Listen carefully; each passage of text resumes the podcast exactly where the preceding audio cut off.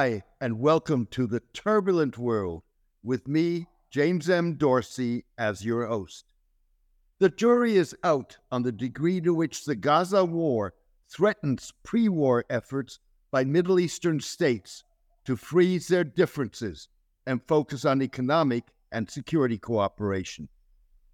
To be sure, the war has raised the stakes, with tension mounting on the Lebanese Israeli border and in the Red Sea. In addition, Israel's devastating assault has complicated, if not made impossible, overt cooperation between Israel and Arab states, like the United Arab Emirates and Bahrain, that have diplomatic relations with the Jewish state. The war has also delayed U.S. led efforts to mediate Saudi recognition of Israel.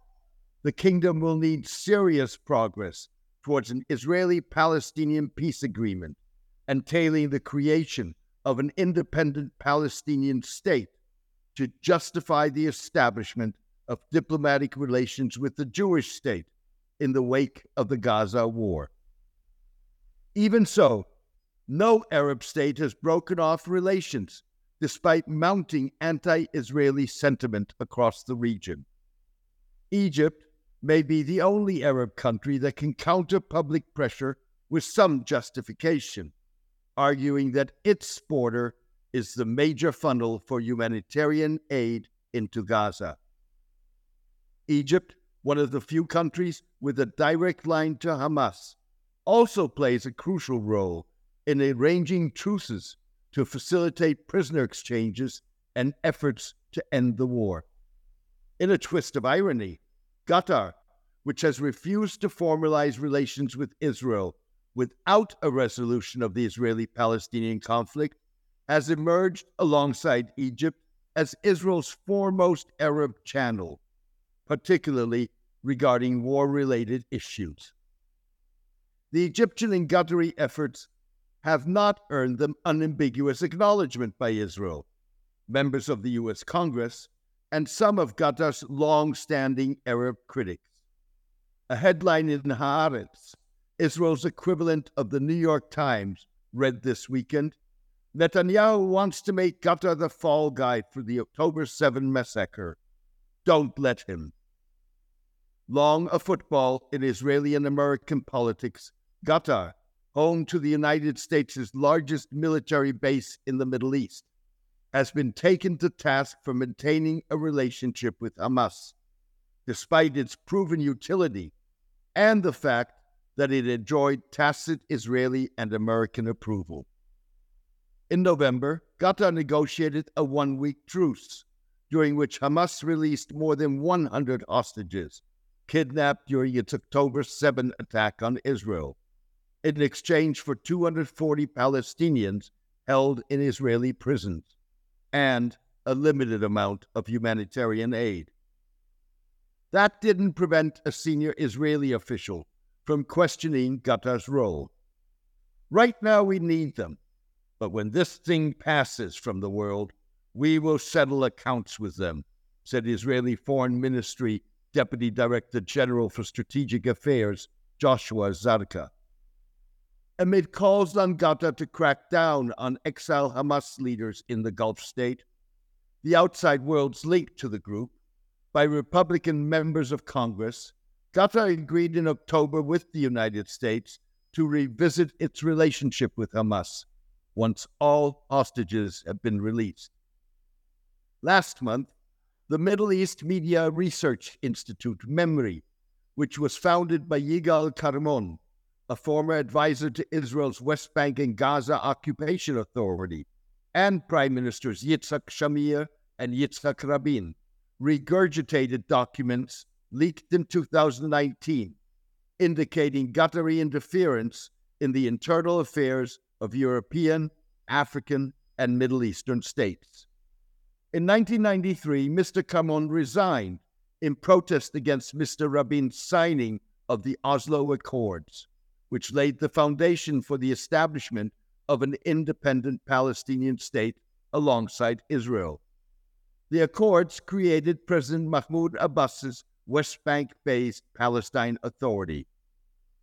The leaks reportedly orchestrated by the United Arab Emirates, were part of a covert information war between the Gulf state and Qatar during a three and a half year long Emirati Saudi led diplomatic and economic boycott of Qatar, in which both sides used leaks to portray each other negatively. The UAE and Qatar also hired intelligence companies to surveil and blacken their opponents' reputations in Europe and the United States. There was no obvious news peg for MEMRI to regurgitate a story with no updates that first broke three years ago and has lied dormant for the past two years, as the media organization documented in last month's publication. MEMRI did summarily reference Qatargate, a 2023 scandal involving European Parliament members who allegedly were on the Qatari payroll, and Project Endgame, reportedly a Qatari financed operation involving a former CIA operative to spy on the Gulf states' detractors in the run up to the 2022 World Cup. Similarly, Israel has not made Egypt happy with calls to ethnically cleanse Gaza by moving a majority of its already displaced 2.3 million population to the Sinai Peninsula. In the latest incident, Israeli Finance Minister Bezalel Smotrich called this weekend for Israeli reoccupation of the war ravaged territory, arguing that if there are 100,000 or 200,000 Arabs in Gaza and not 2 million, the whole discourse about the day after will be different.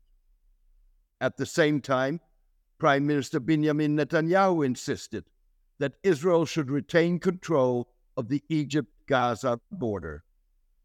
The Philadelphia corridor, or to put it more correctly, the southern stoppage point of Gaza, must be in our hands.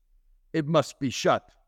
It is clear that any other arrangement would not ensure the demilitarization that we seek, Mr. Netanyahu said. Egypt has rejected both suggestions. Egypt and other Arab states fear that Israel's conduct of the war and expansionist ambitions will further inflame public opinion at home and upset, if not deliver, a death knell to a fragile apple cart designed to shelve rather than resolve regional differences that, like the Palestinian issue, could spin out of control. Earlier this month, 96% of Saudis polled favored Arab states cutting all ties with Israel, while in a steep increase compared to previous surveys, 40% looked favorably at Hamas. 87% believed the war had shown that Israel is so weak and internally divided that it can be defeated someday in a blow to Saudi Crown Prince Mohammed bin Salman's effort to project the kingdom as a moderate and tolerant Muslim state. Just 5% agreed that Saudis should show more respect to the world's Jews and improve our relations with them. Even so, 75% supported Arabs engaging in diplomatic efforts to achieve peace between Israel and the Palestinians. In response to hardening public sentiment, Saudi authorities sought to restrict public expressions of support for the Palestinians. Last month, Red Sea Film Festival in Jeddah, the biggest film event in the Middle East and North Africa, welcomed Palestinian cinema, but banned the donning by attendees of keffiyehs, the checkered black and white scarf, which is a popular icon of Palestinian identity. Similarly, the UAE disregarded optics when it last month put on trial on charges of terrorism 87 Emirati activists, some of whom have lingered for a decade behind bars, as it hosted what officials dubbed the most inclusive COP ever, the 28th United Nations Climate Change Conference.